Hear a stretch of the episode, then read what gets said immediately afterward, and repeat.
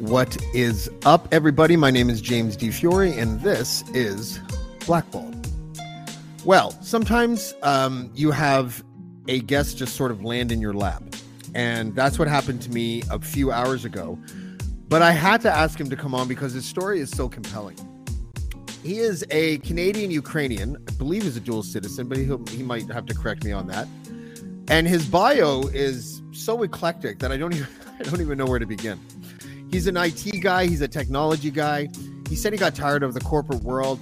And then a couple of years ago, I think it was during the pandemic, he started doing work with a company called Indema. But what happened when the war in Ukraine broke out is he started finding ways to get equipment to the Ukrainian people and to the Ukrainian military.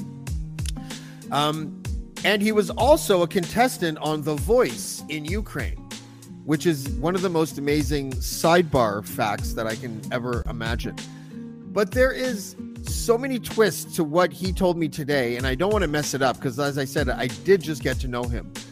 But I'm gonna, you know what? I'll save it for him because I don't want to mess it up. Because the thing with the drones, you guys are not going to believe what he told me about drones. This is like one of the greatest stories ever, and it involves 3D printers. So without further ado, I would like to welcome to the show Alex Pasiak. Is that right? That's right. I did it. Yeah. I did the pronunciation correctly. Thank you. Alex. So we met through a mutual friend who made me promise not to name him, so we won't, but he was kind enough to give me your number. And I called you today. And what you told me in that phone call was so impressive to me. I should say also, I'm going to say this at the end of the show, that you are speaking at this event. It's called the Frontline Narratives. See the war in Ukraine through the eyes of the frontline. And you are a guest speaker along with James Challis, who was a Canadian soldier serving in Ukraine against Russia from March to September 2022. Is that correct? That's correct. That's where I met James. Yeah. Okay. So I don't know where you want to start with this because there are so many little twists and turns, but let's start with your story. You're from Toronto, I believe, right? And are you born in Ukraine, or do you have family there? Are you a dual citizen? How does that work? Yeah, no, I'm a Canadian. I'm born in Canada to Ukrainian parents that came over after World War II. So part of the Ukrainian diaspora here. Any sort of person that's part of the Ukrainian diaspora, your parents, well, not only your first language is Ukrainian, as mine was at home before I went to school, but then you continue with Ukrainian studies, night school. We all had to attend that. Of course, Ukrainian dancing is a major piece of you being a good Ukrainian in the diaspora. Going to church and so forth. So I grew up, as many other Ukrainians, to parents after World War II here in Canada. I always had fun at the Ukrainian Pavilion during, I can't remember what festival it was, but Oshawa used to have this festival. And it was like, you go to the Italian Pavilion or the Ukrainian Pavilion. What was that called? Do you remember that? Yeah, Fiesta Week. Fiesta Week, that's right. Ukrainian Pavilion was the greatest pavilion. I remember growing up. It was just, I don't know if it was at like a Ukrainian social club or whatever it was, but in Oshawa, I think it was on Simcoe Street. And everyone would make sure, are we going to the Ukrainian? Did we go yet? Do you want to go back? Like, it was always like it was the most festive. The food was great, and the dancing and the dresses and everything. Like, it was all very culturally exquisite, I thought. Mm-hmm. Now, so you then started working in IT, and let's fast forward to, I guess, 2014. Okay.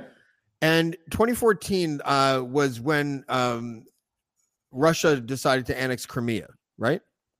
Yeah, I'll take a step just prior to that, right? Which is go ahead. A significant event, which was the Maidan, right? It's sort of what caused that momentum for Ukrainians in Ukraine to demonstrate against their president at the time, Yanukovych, which basically did an about face where he was supposed to sort of get closer to the West, sign agreements and so forth. And he overnight sort of switched back to sort of Putin and Russia. He's yet another puppet, right, of Putin's. And that started the Maidan revolution, right? So we could have a whole topic, you know, hours on what happened there or what occurred there. But soon after, where Yanukovych fled to Russia, of course, he's there today, Putin decided, hey, great time, right, to come into Crimea, annex Crimea, and start a war on Ukraine's eastern border in the Donbass, you know, area. Mm-hmm. Why is the Donbass area so controversial? Like, you know, Canada has some Nazis. America has some Nazis. All these freedom-loving countries have their contingent of bad seeds. Why was it propagandized so heavily? I mean, I guess I can answer that question, but what element were they taking and Russia and their propaganda machine and creating this international, almost like international rumor that this province Donbass is run by Nazis and this and that? How, like, what were they playing off of? Because I know that there is like the smallest morsel of truth to that, and then they just made it seem like the entire province was just crawling with Nazis with guns, right? Yeah, it wasn't. So I'm going to correct you a little bit. Sure, please. That's not why they sort of went into the Donbass. Basically, it's on the border of Russia. And I'm not an expert on the sort of beginnings of that war. I know quite a few people that are. The key to all of this is, and you've brought up sort of two areas, right? It's Russia's propaganda. They're very good at that, right? The big propaganda that, the premise is that's why they started the war. They were all Nazis, right? Yeah. I guess I'm an extension of a Nazi living in Canada now, right? So you think that's bad? I look like a Nazi. Like, it's awful. Together we make a good pair, I guess. Yeah. So you know, so there's that piece through their RT television, through their propaganda. They've done a stellar job in conveying a particular narrative, right? And the other piece is that. Look at all these Russian speakers. If you're a Russian speaker, which primarily there are many in that area of the eastern Ukraine and south, right? Mm-hmm. And again, we could get into a big historical discussion on why. The premise. We can talk whatever you want to talk about. I mean, like, we're not just like, you know, like we can. I know that you. Yeah, we don't want to sidetrack it, I guess, in a way, but I rely on people to educate me on this subject, because as much as I want to say that I'm informed, and I think a lot of like people in Canada feel this way. Sure. I want to feel informed. I want to read things, but you know, the Russian propaganda, when people tell me that Glenn Greenwald is a Russian asset, I'm like, maybe he just has an opinion that happens to align a little bit with Russia. Like I'm not very quick to just buy that, like Chris Hedges and Glenn Greenwald are these Russian assets. Right. But you know, is it a difficult, these are difficult waters to navigate if you're looking for the truth, I guess is what I'm saying. Yeah. You know what? The truth is there.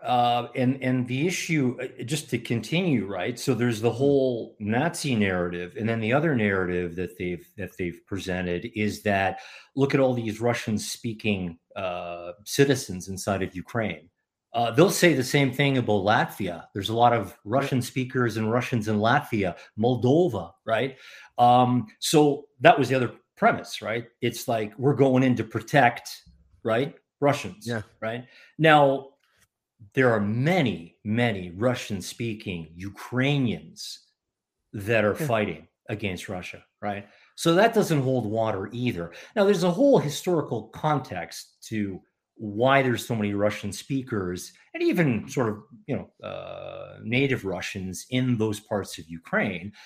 And that's because when Stalin came in, you know, his tactic is, well, A, let's starve them out, right? So there's the Holodomor, which you may have heard of. 6 million Ukrainians died. There's the history of Crimea, where he basically took Crimean Tatars and millions, moved them out to Siberia, right? Russians are very good in going into populations and just moving them out and moving their own in, right?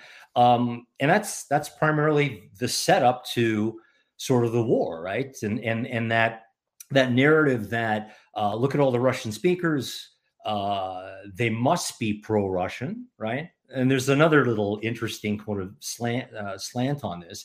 And of course, Ukrainians are all Nazis, right? What was very interesting, and that's why I sent you that video clip. I'm going to use it on the on Friday, right, where it sort of introduces you to the war in Ukraine on February 24th, right? Mm-hmm.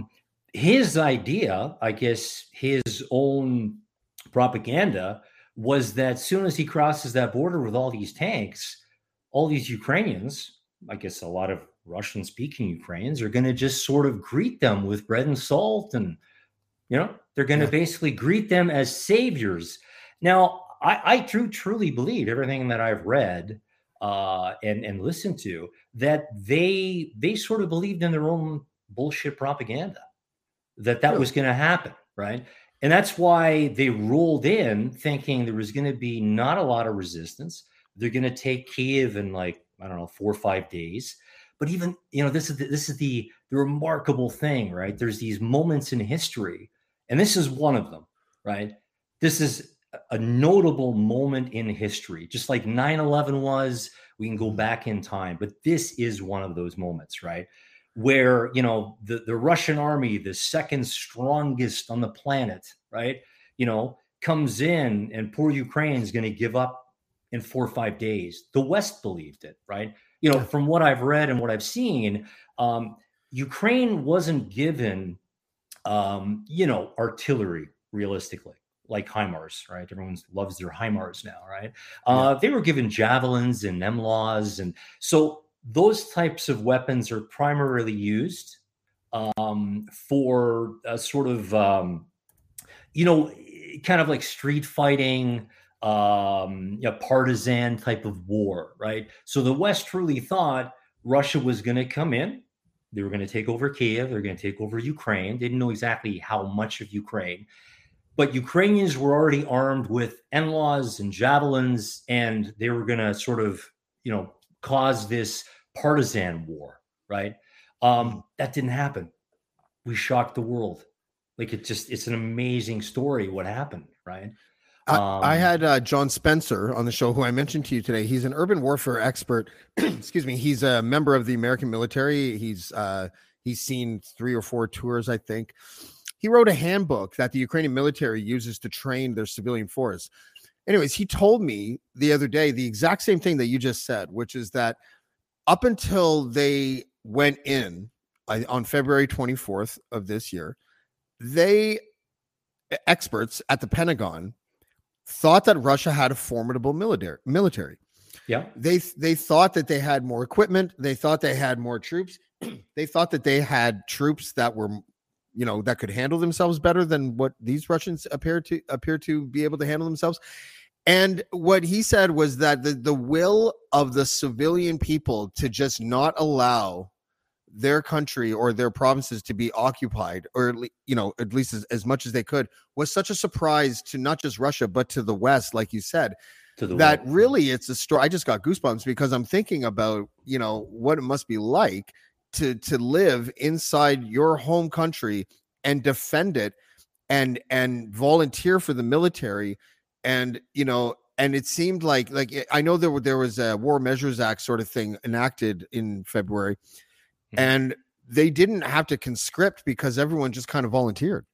Yes. Yeah. What happened was, yes, they were basically handing out weapons to civilians.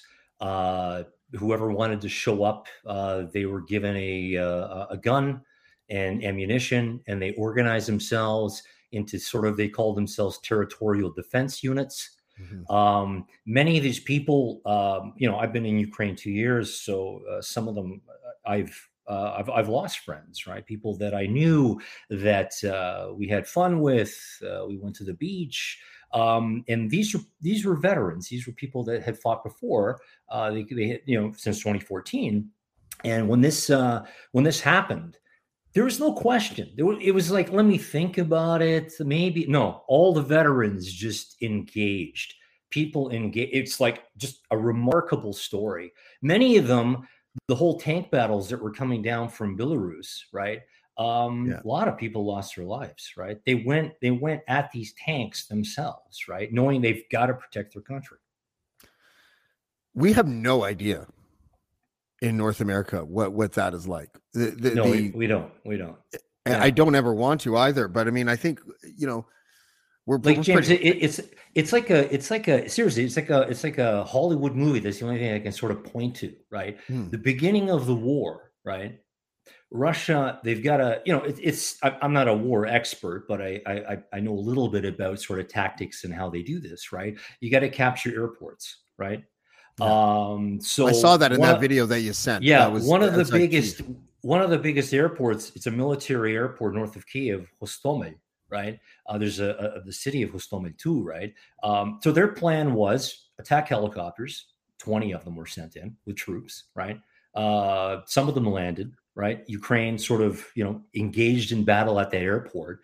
But the key was that they had something like 18 military transport planes hovering. I guess I don't know if that's the word, hovering, but basically circling around in Belarus for the helicopters and this. It's all special forces. Like, this was the best of the best that Russia had, the pride of Russia, right? To come in, take the airport, and then fly those 18 planes down into that airport and just start the process of taking over all of Kyiv, right? So we took down two of those airports, right? Zelensky and the generals basically said, "Thou shall not let those things land." So they attempted to land the first two. We knocked those down, right? That's why, you know, the military personnel, there was paratroopers that were being dropped. We were shooting them out of the sky. It's unbelievable. Like, when I watch that movie, the film, the documentary, much of that, look, I was busy at the time, sort of doing stuff for the army and bringing over vehicles. At the end of the day, I saw some of it, but I didn't dwell on it, right? But even, I just saw that piece like 2 weeks ago, and it was just amazing to see what was going on, right? That everybody was engaged. There was a process. Everyone clicked in. The other piece was, which was fascinating, there's another stat that there was, on Google Maps, they could see that it was something like 60 kilometers worth of tanks coming down from Belarus, and another 12 kilometers on the Kharkiv side, right?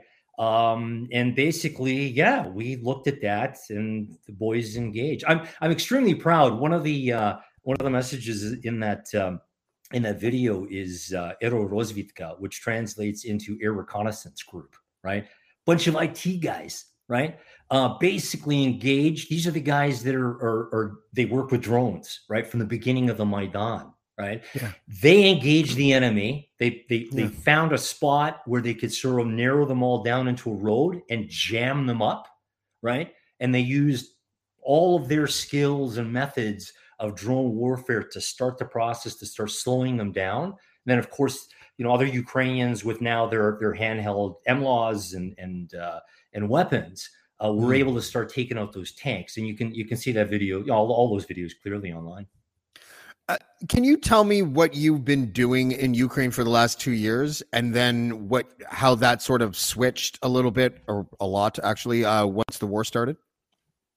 Yeah, sure. So you alluded to, I sort of had enough of the corporate world. And I wanted to sort of, the premise initially was to live in Europe, obviously Ukrainian background. I have a brother also that lives in Ukraine. And then, of course, there's a lot of things that were happening in parallel. When I was still working for the previous company in Canada, the Indema guys actually reached out to me while they were here. And so we had sort of a loose connection there. There was the voice performance, right? So there's a lot of stuff. Sometimes in your life, there's all these kind of, you know, things that are moving forward. And at some point there's this intersection point, right? So I moved over there, and basically I've been there for 2 years, right? Started working for Indema as their VP of sales, right? Great company, right? And then basically my partner, Natalia Prylutska, she has amazing woman. She's been helping the war effort since 2014. She was a restaurateur, sold her businesses, and basically focused her effort on helping the men and women of the Ukraine Armed Forces, right? One thing I've got to make a note of, right? Mm-hmm. When someone uses the word volunteer, right? In Canada, what that meant was, hey, John's, kind of great guy, family guy, on Thanksgiving, he goes and works at the soup kitchen, right? To help out. And that's great, right? I actually never did that. I was a soccer coach and a trainer and all that kind of stuff. I guess the premise is that I was a volunteer. Volunteering over in Ukraine, and I'm going to jump around a little bit, right? The fall of the Soviet Union, right? And, basically they were in shambles, right? And Ukraine was part of that, right? Once they started to get up on their feet in the early 90s, Ukraine didn't really have much of an army. And the thought was, well, if someone attacks us, right? Russia will kind of protect us. They're sort of friendly with us. We'll sort of kind of go with that, right? Yeah. And that was early on, right? So the war breaks out again, 2014. I'm referencing, right? Mm-hmm. The men are basically leaving the Maidan revolution and going right to the front, and they're all organizing themselves, right? Now, this is important. I'm going to bring in another theme here because there's many guys, Canadians, Brits, they come across, and one of the things they always ask me is, tell me about this Azov battalion, these Nazis, or what we hear about these guys, right? What's that all about, right? Well, what you've got to understand is, right, the war breaks out in the east, right? Russia takes over Crimea. These Ukrainian men, right, non-military people, because the military was in shambles. They basically armed themselves, went to the east to protect their country, right? Mm-hmm. And they had nothing. Like, they didn't have uniforms. They didn't have weaponry. Like, it was brutal. It's the volunteers, right, that helped that entire process. As in, we need uniforms. We need, guns. We need ammunition. We need generators. Whatever it was a ragtag bunch of men that were haphazardly organizing themselves into groups. One of the groups was Azov. There are many, right? But they're groups that it's like you and I and our friends get together and we're going to go fight a foe. At some point, you've got to organize yourselves. At some point, sure, there may be some bad eggs in your group, right? But so what happened was these battalions were formed. They're all volunteer battalion groups, right? Fighting against the Russians. The army finally got the process together and on their feet. So by about 2016, what they were doing is they were bringing in these volunteer groups under the army. They were folding them under the army, cleaning things up, kind of putting it all back together. And at that point, from what I'm hearing, the West was helping and so forth, right? But that's an important process, right? If you think of the Canadian Army or the U.S. Army, it's not that kind of history, right? Of how this army was full.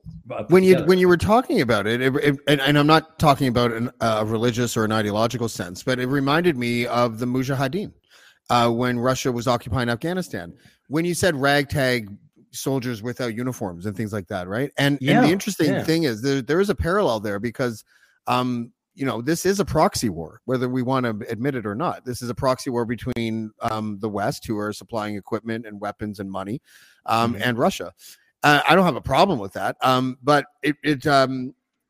it makes me think of the NATO membership and whether or not that would be an albatross or not for Ukraine to eventually become a member.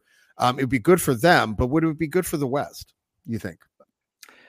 Well, you know, there's a joke going on in Ukraine. It's like, you know, we're waiting to be introduced or brought into NATO. Maybe Ukraine should be waiting for NATO to come into sort of Ukrainian sphere, right? Yeah. Something along those lines, right? Yeah. You know, that's, look, flat out basically what you're saying is, did we tempt Russia? Did we provoke Russia by going down the path of potentially wanting to join NATO, right? I'm actually not saying that, but no. I have thought that and wondered if NATO's insistence on building bases closer and closer to Russia, like, I'm just trying to look at it from a pragmatist sort of standpoint. Like, you know, I believe that Russia is the bad actor in this, but you know, I know that the West is not always innocent of provocation. You know, so sure. I'm just trying to, you know, it's one of those things where, you know. And I talked to John Spencer about this as well. The difference between Russia putting nukes in Cuba is that the United States is basically surrounded by water, with the exception of Canada and Mexico. But, you know, there's only one reason to put nukes in Cuba. There might be various reasons to put NATO bases in sovereign countries. So they have an argument that's better, you know. So and I thought that maybe Putin was just emboldened by annexing Crimea with little to no resistance. Of course, all of those factors have a play in there. The major factor is, if you go back and sort of listen to Putin over the years, the propaganda within his country and how he's stirring his citizens up. Right? I've had this discussion with many people. You know, there's few Germans you're going to talk to or speak with, and they're going to glorify Hitler or say, "Hey, there should be a statue erected to Hitler." You ain't going to hear that, right? No. You know, after World War II. You know, the German population was educated on the atrocities of Nazi Germany, mm-hmm. right? That didn't happen in Russia. Like, if you really think about that, right? We all moved on from World War II, yet to this day, they're still glorifying Stalin. Yeah. How many millions of people he murdered, Ukraine, not only Ukrainians, right? So what does gulag mean to the Russian people? Like summer camp? Like what? You know what? It's exactly. Like what? Like, do you know how many people suffered? My own personal family history. It just goes on and on. But if you just think about that for a moment, right? Like, it's not like a Russian's gonna. And I'm stereotyping, but there's a you can look at statistics. Very high percentage of Russians will, if not glorify Putin, they're not. Or sorry, well that too, but Stalin. They ain't going to say anything really bad about him. Like, you know, so have that discussion with a Russian friend one time, what they think of all that, right? But to this day... That's why I don't have any Russian friends anymore. Well, there you go. Yeah. Right? You didn't mean, myself. No, I've had Russian friends, and there is a sort of... there's certain things they don't want to talk about. Right. And okay, that's fine. That's their right, right? But again, back to that point, right? It's not like they educated the Russian, you know, population and say, guys, let's take a really close look at what Stalin really did, right? Yeah. That didn't happen. And so there was this momentum that just kept on moving forward. You know, I could share with you all sorts of crazy propaganda. The craziest one, great story, right? Oh, there's this propaganda that there's biolabs in Ukraine that were basically funded by the U.S. government. Have you heard this? I have, yes. Okay, but that's not the funny part, right? The funny part is they were showcasing, which probably they still do today. And again, just fathom this being done in Canada or the United States. It's crazy, right? So the commercial is that Ukraine has got these biolabs, and basically they're breeding these cyborg geese. And these cyborg geese, right? I'll send it to you after our call. These cyborg geese are basically taking down their planes. There's a commercial on this. Like, I know it's laughable. I couldn't believe it. But then you think to yourself, no, but they don't even call them cyborg. It's even better than that. Is it zombie? Please let it be zombie. No, they call them Banderivsky fasciste. No, they call them like Banderite fascist geese, biolab geese. Fascist geese. We have fascist geese in Canada, and they populate the lakeshore in Toronto, and they're pretty bad. But they can be. But it's just when you truly look at like the TV footage and the propaganda, it's just, it's a zoo in that place. Like, it really is what they've done to their own population, right? So, yeah. You know, and, you know, some experts that I've listened to, everyone's sort of, you know, saying, hey, we're all at fault in the sense that we've created Putin because, you know, in the 90s when they got on their feed, right, you know, the West is, you know, they're like, okay, you guys want to, you know, recreate sort of Russia and create a democracy. We'll let you do that, right? What I'm getting to is the money of their oligarchs and their rich and Putin. Like, you know, there was a bunch of programs I listened to, like how much real estate do they own in the West, right? How many lawyers do they have in their pocket? How many realtors work for these, you know, rich Russians that are buying up all sorts of soccer teams and who knows what, right? Yeah. So we sort of didn't monitor it properly, right? Hi, I'm Steve Yerko. And I'm Tara Sands. Now available from Maji Media is our new podcast, 4Kids Flashback. 4Kids is the company who brought you the English dub of Pokemon in the late 90s and so many other shows like Yu-Gi-Oh!, Shaman King, Teenage Mutant Ninja Turtles, Kirby, the infamous One Piece dub, and so many more.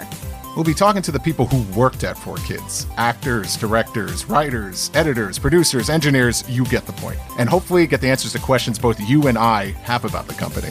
I actually worked there as a voice actor on some of the shows. And I was a kid watching the shows and remember way more than Tara does. And thank God for that.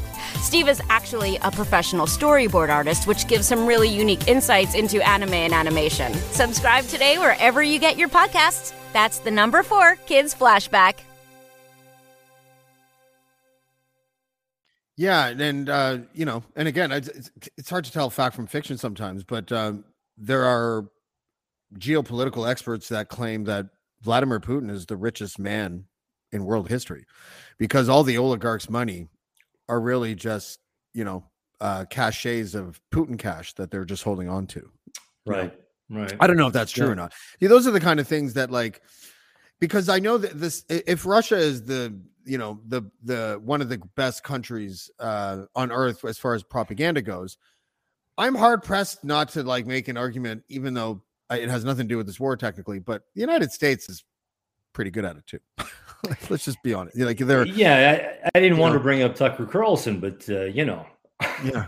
Anytime a guy started his career with a bow tie, you got to watch out for those ones. You got to. Yeah, I know they're serious dudes. Yeah, you're right. But he was a better guy when he had a bow tie, which is weird. He was a nice guy. Yeah. Now he's turned into, I don't know, some sort of pro-Putin propagandist, right? So, but yeah. Yeah, go ahead.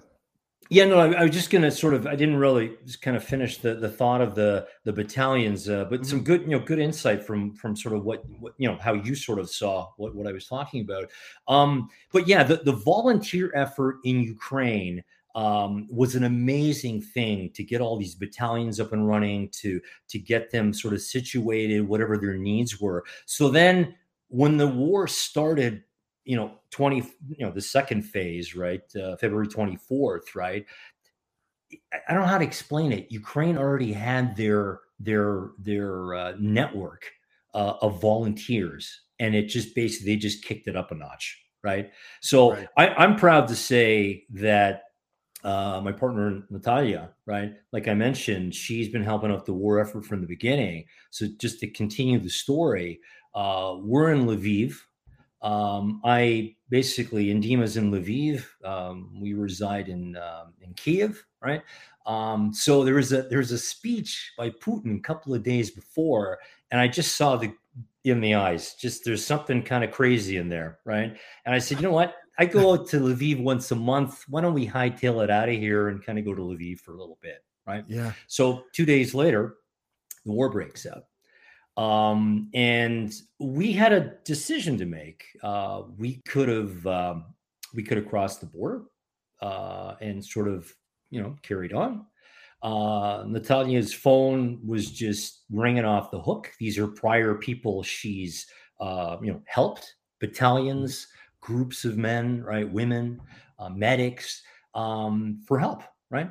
The network of volunteers just got sort of reestablished, right?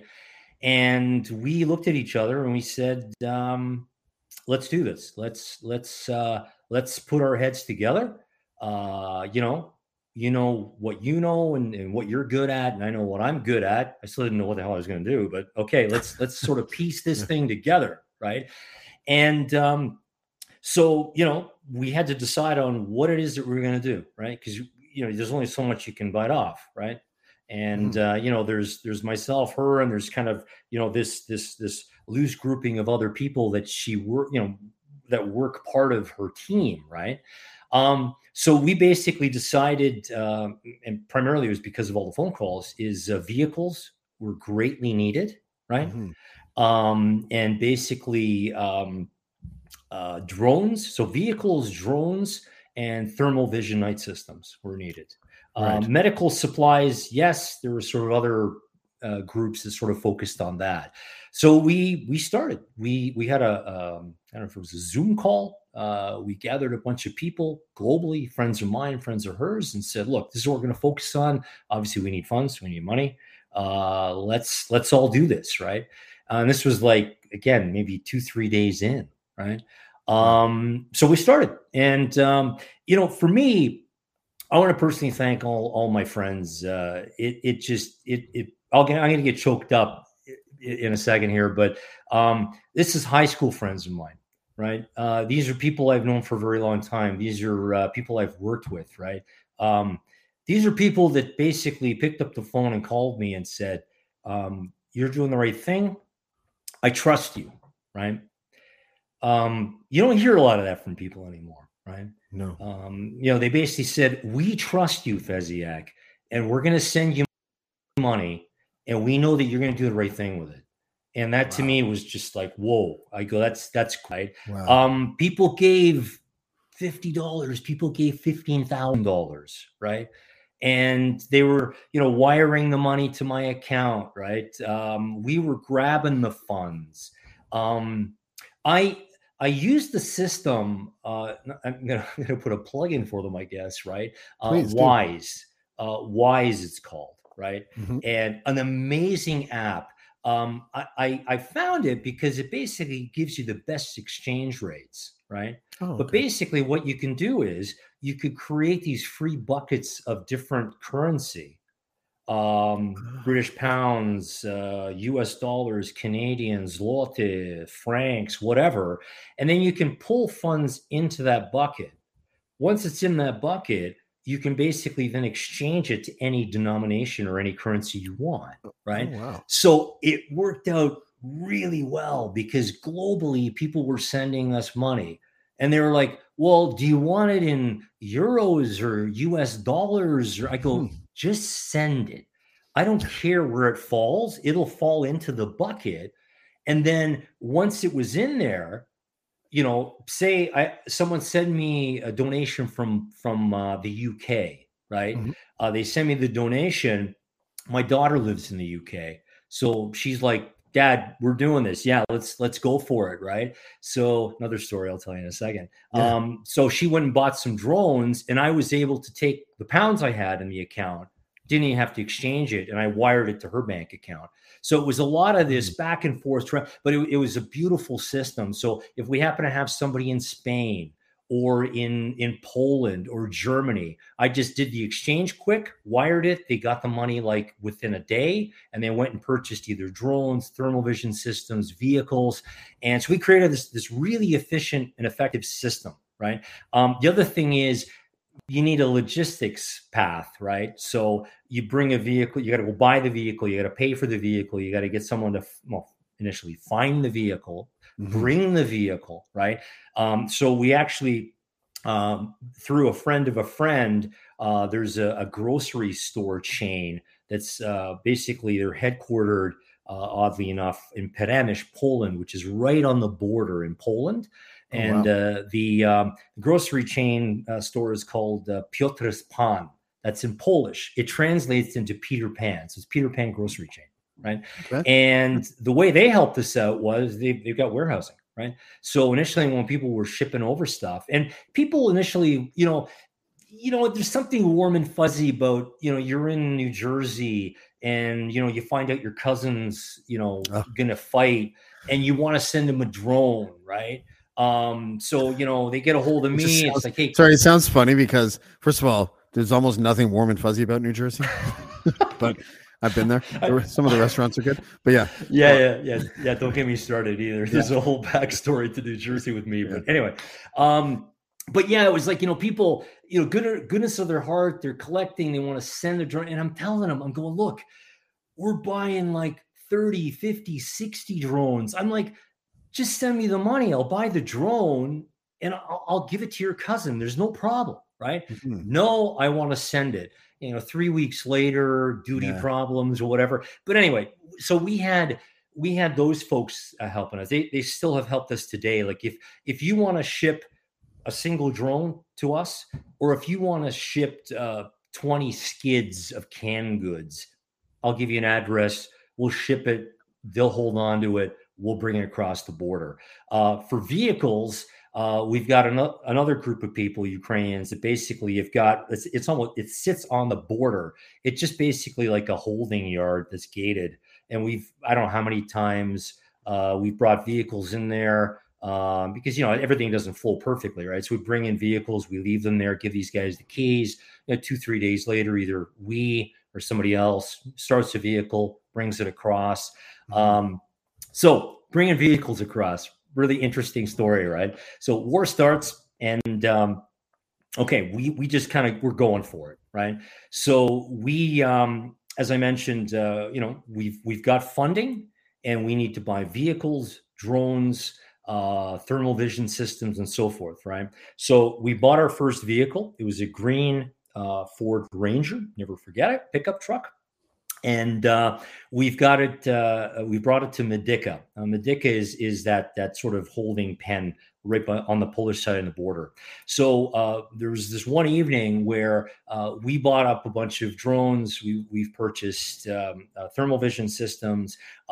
There's other Ukrainian volunteers. Again, very tight network, right? They know that we're on the Polish side and that we're coming across, right? And there's a need and we got to get it done quickly, right? So they're like, you know, they call up Natalka and they're like, hey, we've got some drones, we've got some night vision systems, can you bring it over for us? And we're like, absolutely, right? So we actually, we brought over with all the drones, I think I tallied it up one night, all the drones and thermal vision systems, because some of these things are like, you know, $4,000 a pop, right?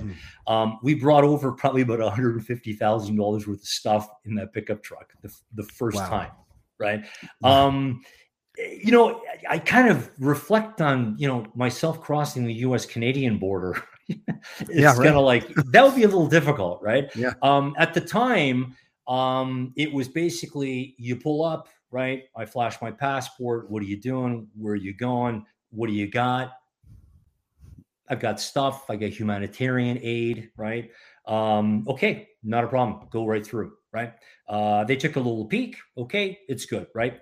It's a war going on. They know what's going on, right? Where did you put the weed? Just out of curiosity.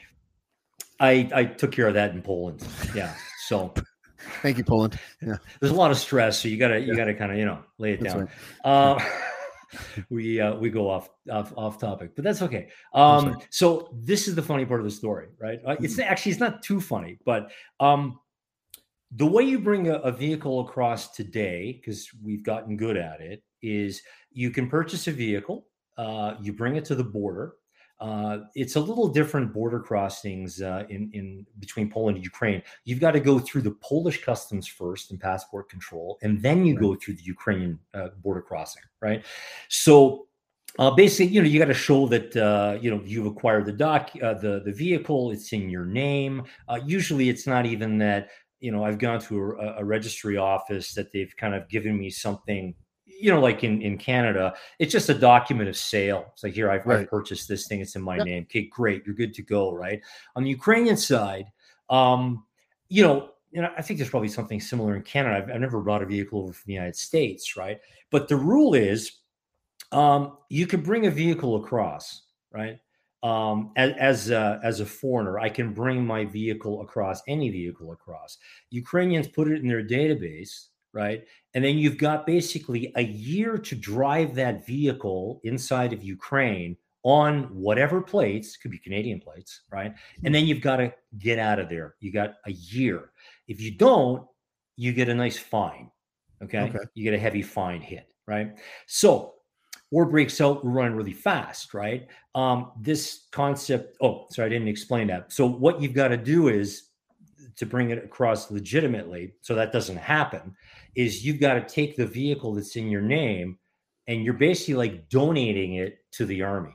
Okay. And the way that's done is you've got to get an official letter from a battalion signed by a higher up that like it's legit. It's basically on letterhead, Ukrainian army. This is the VIN number of the vehicle. This is the date. And basically you hand it off to them. So basically it doesn't go into the database as your vehicle, and that's it. And you deliver the vehicle. Well, there's a whole thing to delivering it, right? Right. So let me go back to my story with the green pickup truck, right? We're moving really fast. And actually there wasn't really a process with regards to these official military letters. So I basically, on my Canadian passport, I assigned the vehicle to me in the database, okay? So we deliver the vehicle, like I'm not questioning stuff. We deliver the vehicle. And so this is now what, 6 months into the war, I just brought the vehicle back. So and the reason is the boys had it, and there's amazing pictures in what they were doing with it. Like they sent us pictures initially, which we didn't publish, right? Which basically they put a machine gun turret on the back of the pickup truck. They put a trailer with a larger machine gun system, right? I don't know if that's technically what it's called, right? There was pictures of basically bombs that they were bringing from point A to B, right? So this thing's being used, right? It's also being used to evac wounded soldiers, right? So once we kind of found all this stuff out, we pleaded with these guys if they could actually bring it back, because the process is bring it back across the border, get the legitimate letter, and then release it, right? So that was on my Canadian passport. The second vehicle is a bit of a catch. It's sitting in a forest completely destroyed. So, but it was donated. Well, it's donated, but officially I'm supposed to drive that thing back out, right? Because there was no letter. And just to add to it, that was on my Polish passport. So basically I'm a dual citizen that way, right? Wow, you're like an international man of mystery now, in a way, right? Exactly. Or at least a car salesman of mystery. In that industry, right? But yeah, so we've got the whole process down packed with regards to bringing vehicles across. And then once they come across, either people from the military will meet us in Lviv, or we'll drive it to Kyiv and we'll meet these folks there. We document everything. We take pictures. We do video, for our donors to see where this is going. Once it's received at the front, a lot of the men, like there's situations where we've delivered vehicles and guys are in tears. They're like, these people care, right? These things save lives, right?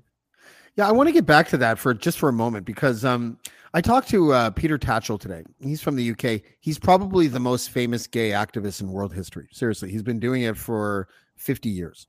And he funny because he's 70 and he looks like he's like 40. But what I was talking to him about today, and you kind of reminded me of that, is that sometimes we find ourselves in these places where we feel joy by being selfless and helping people in a certain situation, even though we wish we didn't have to. And that duality, I'm wondering if that is if you've experienced that, and if it's just enough for your high school chums, because I got goosebumps when you said that to me, because I can imagine just the emotion that's involved, and then having to be practical and pragmatic while you're feeling emotional. Do you know what I'm saying? Like, and is that a challenge, or is that a fuel? Yeah, that's a great question. I think it's a bit of both, right? I've never experienced that type of sort of feeling, right? Like I always joke around. I say I'm kind of the junior volunteer. Natalka's the expert, right? She's been doing it forever. And well, that just means you're a good husband, Alex. That's all that means, right? That's what I think I am anyway. But yeah, so you know, again, there's moments. Yeah, you feed off of that energy. Absolutely. Like there's another story. I think I might have shared with this with you today.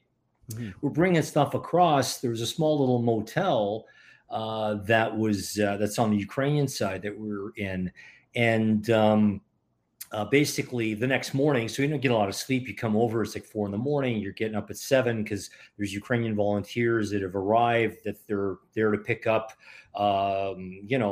medication or whatever it is that we've brought over, right? And so these two Asian fellas. Come up to me, yeah, right? They told me this today, yeah. And I was like, you know, you just kind of see these guys and go, okay, wow, I haven't seen Asian folks inside of Ukraine. I go, and they're just kind of, they're all watching us, and they're coming up to me, right? And the guy hands me his phone, right, and doesn't speak a word of English, Ukrainian, or Russian, right? And he's got Google Translator on, and basically he's sort of, you gotta. Points to me and says, you know, if you can read it, right? So I'm reading it, and it just basically says, could you guys drive us to Lviv, right? And I'm like, well, these guys are going to Lviv, right? So I said, sure, we can drive you guys to Lviv. I said, where are you from, and sort of why you want to go to Lviv? And he writes back. I will never forget this, right? I'm looking at his phone. And he just basically stated, he goes, we're from Taiwan and we're here to fight for Ukraine. Wow. And I was like, it's just like, I was in awe. I was shocked. I was like teary eyed. I don't know, just all waves of emotions. And then part of me, that sense of humor of mine, right? I'm sitting there going, okay, it's a Canadian inside of Ukraine that now has to thank these guys from Taiwan. I could have something kind of interesting about that, right? So I said, I go, just say you're sorry, right? Yes, yeah, exactly, right? The Canadian way. No, so I said, guys, you know, thank you for coming. Slava Ukraini, you know, thank you for coming and helping us fight. There's something about that type of energy.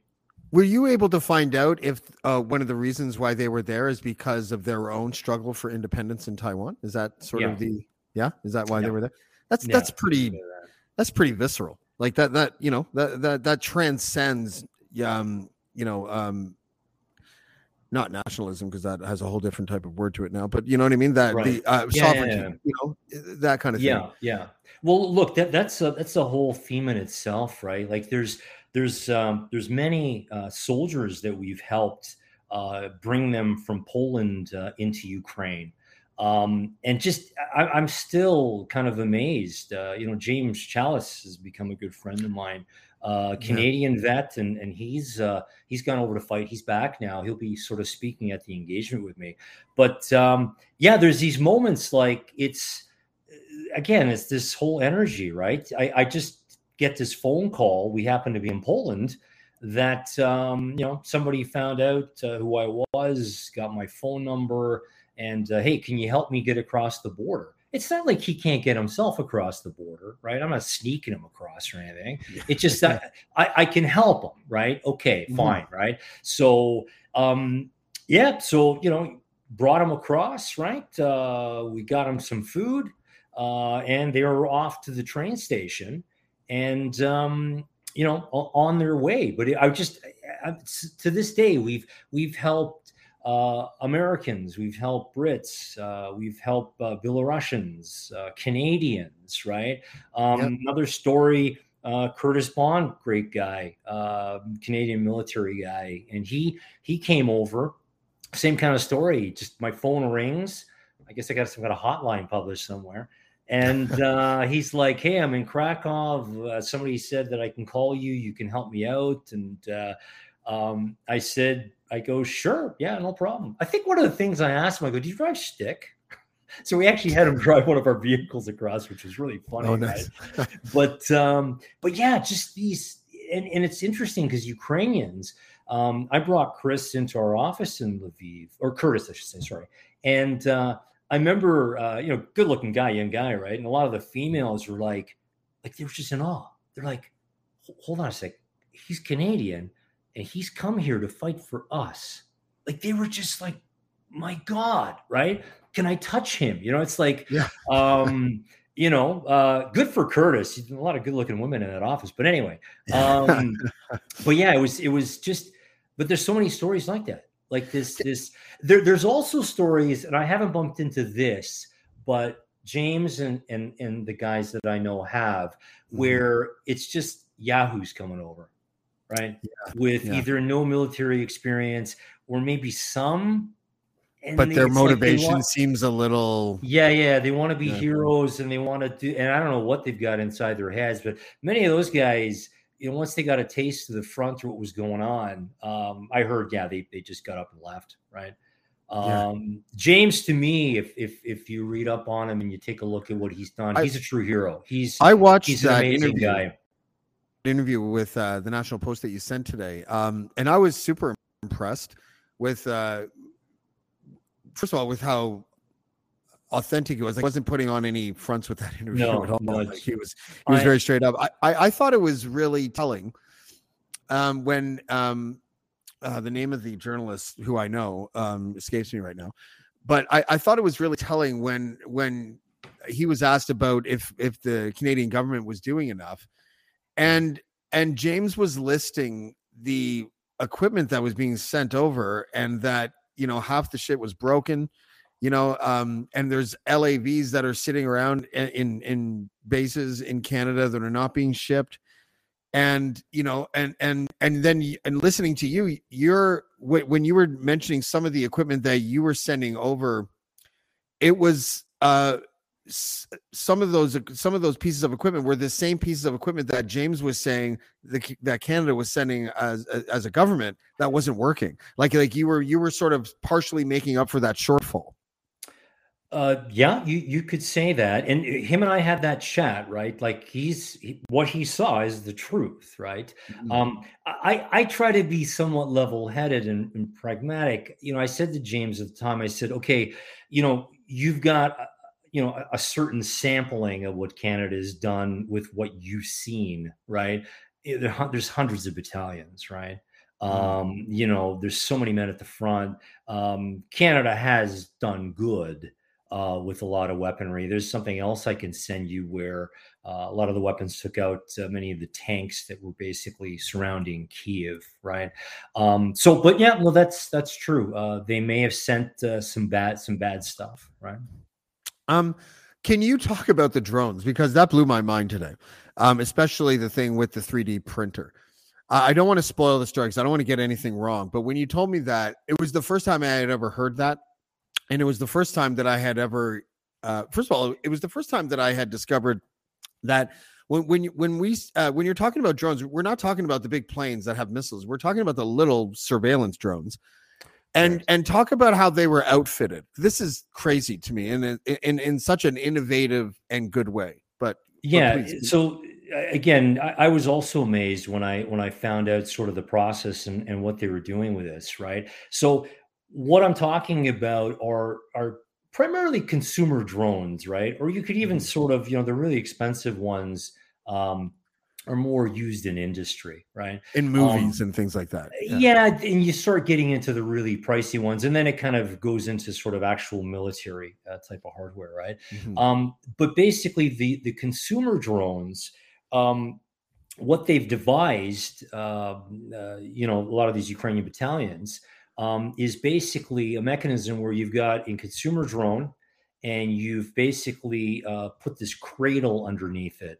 And basically, it depends on the size of the drone, but let's talk about sort of one bomb. So basically, you've got this cradle where you can basically hold on to a grenade. You can fly it to a particular location. And then at the right time, because visually you're seeing what's going on, you can then open and it drops, right? That is crazy. So that's the mechanism. So you could easily find that online, and I can send you something on that. But the other part of that story, which is really interesting, right? There's a huge stockpile of old Soviet weapons inside of Ukraine and, you know, armaments like grenades and just old stuff, right? So it's pretty ingenious because what they've done is they've taken these old grenades, bombs, I'm not an expert in this, but what they've done is they've 3D printed, because a grenade, say, is round, right? So when you drop it, you don't, you know, you want to kind of, you know, you want to kind of guide it, right, as it's falling, right? So they've 3D printed fins on the back of it and attached it to these grenades. So basically they can just, they can drop it. A lot of video where you see sort of underneath the drone, the thing kind of wiggling, and they let it go, and it just falls. Right? So does it pull the pin? Does gravity pull the pin? Like, how does that work? It the mechanism pulls the pin. Yeah. Okay. So it depends on the type of armament. There's larger kind of systems where basically it just, once it hits, that kind of detonates, right? So very inventive, very creative, systems that they put together. So what does the future, the short-term future look like for you and your wife and your organization? Are you just still, you know, plowing forward and trying to raise money and trying to send as much equipment over as you can still, and medical supplies, I believe, as well? Is that just, you're just in the, you know, you're sort of in the influx of all that right now, and that's really not going to stop until the war stops? Is that the idea? Yeah, that's a great question, right? What's the short term? You know, the short term is, you know, yes, we continue to, you know, support. You know, we continue to get. We just can't cover the requirement right now that we've gotten from people, from battalions and so forth, right? So, you know, there's that moment where I guess if you don't want to do it anymore, there's got to be sort of a hard stop, right? But that's not in the cards for us right now, right? Well, that said, we need a bit of a breather because we haven't sort of taken any time off. It's just been go, go, go. So it's sort of the focus on the daytime job as well as the volunteering. So that's, it's kind of, you know, takes its toll at some point. If you play your cards right, it sounds like you could become like the world's nicest arms dealer, you know, like that might be another Hollywood movie. Yeah, nicest arms. It might not sell, but yeah. And also you read Putin's eyes, not in the same way that George Bush did. Do you remember that? I do. He said, I looked into his soul. I looked into his eyes and I saw his soul. Right. He was fine with it somehow. You know? Well, you know, you got to have a certain level of IQ, I guess, to sense what's inside someone's soul. That's fair enough. So listen, I before we go, I just want to let everyone know that you've been on the front lines before, and I'm going to play a clip here, and we're going to watch you, you know, in action. And this must have been really hard.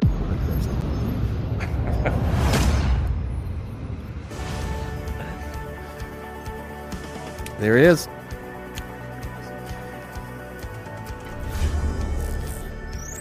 This is the Ukrainian voice, right? The voice? Yeah, the voice from Ukraine, yeah. It's one of those fun facts. Yeah.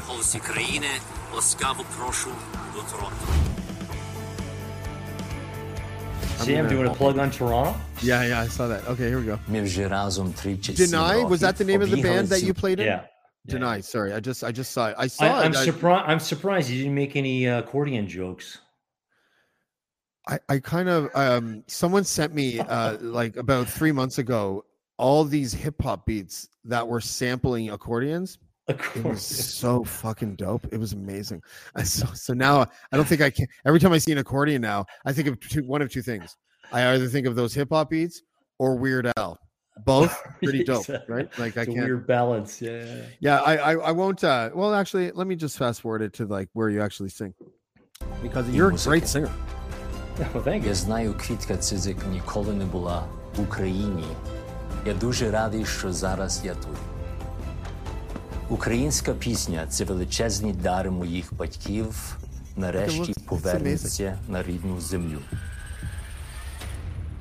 Sorry, I have to pause for a second because this is the funniest comment I've seen in a long time. But this is, it's not even for you, it's for someone else in the chat, but it would have been great for you as well, because you're so eclectic, right? Like I can answer that question, right? So yeah.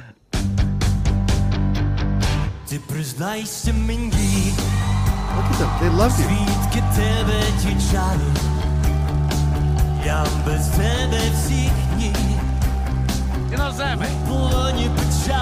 He's like, he's a foreigner, the guy said. Is that what he said? Yeah.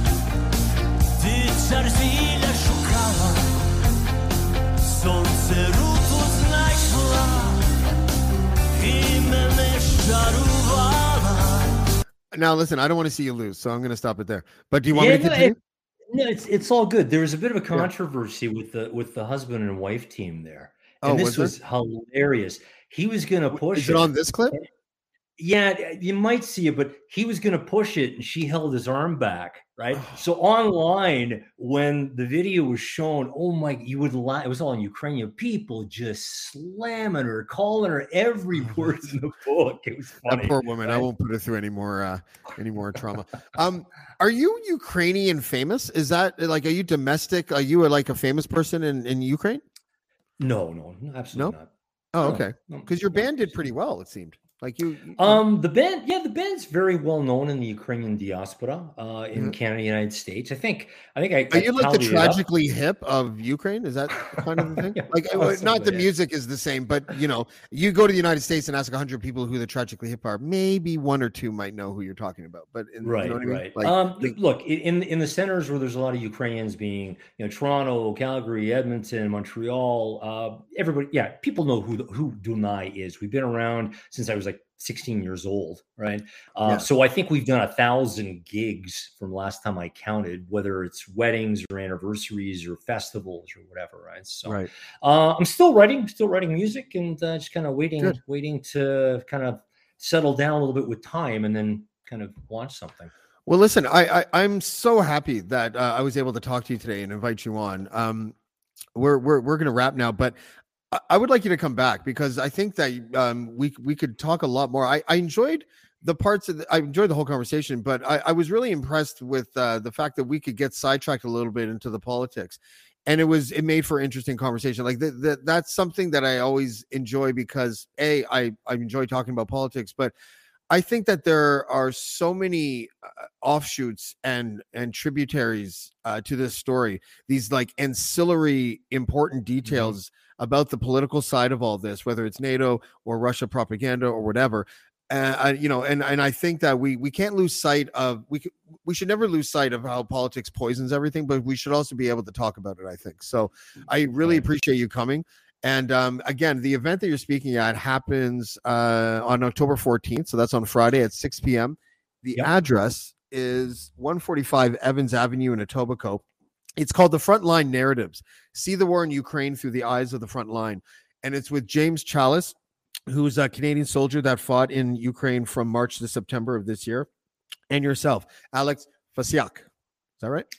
Spot on. Excellent. Yeah, everybody's welcome. You're going to hear more of, sort of what I took everybody through on this video call, and just a lot of interesting stories. And there's, some very interesting video and photographs and stuff like that. So. Yeah. Well, I appreciate your time, sir. Thank you so much for joining us today on Black Bolt.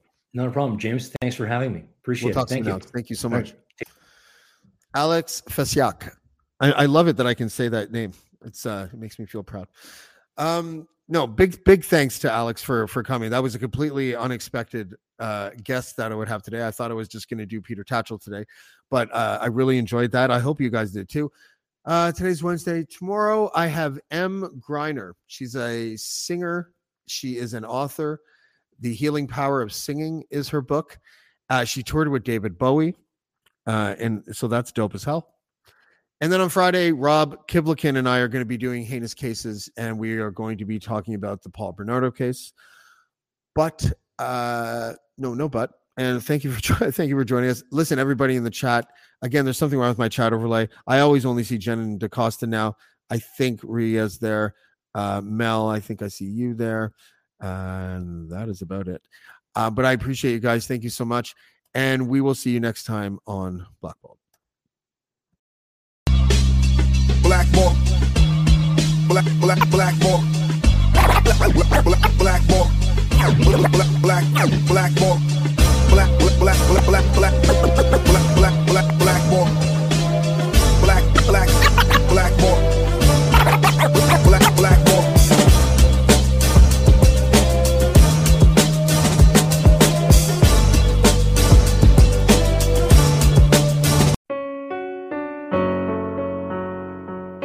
Hey listeners, I'm Christy. And I'm Melissa. And this is Buried Motives, where we dig deep into the details of some of the most gruesome dirtbag murderers.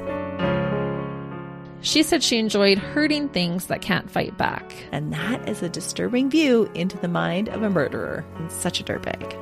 Yeah, that's not even strong enough words. This is totally a recipe for disaster. And not to justify whatever is going to happen, but you can totally understand and see how this would be in the works. If you were only to look at what she did later on and not know any of that history, she would appear like off the wall crazy. Oh, 100%. Because we're not even close to getting to the end yet. But you can just see this pattern and all this kind of stuff developing in her, which is what we're here for. We're digging deep. Join us each Thursday as we unearth the dirtbags that live among us and the motives buried there. Hope you join us as we exhume the truth.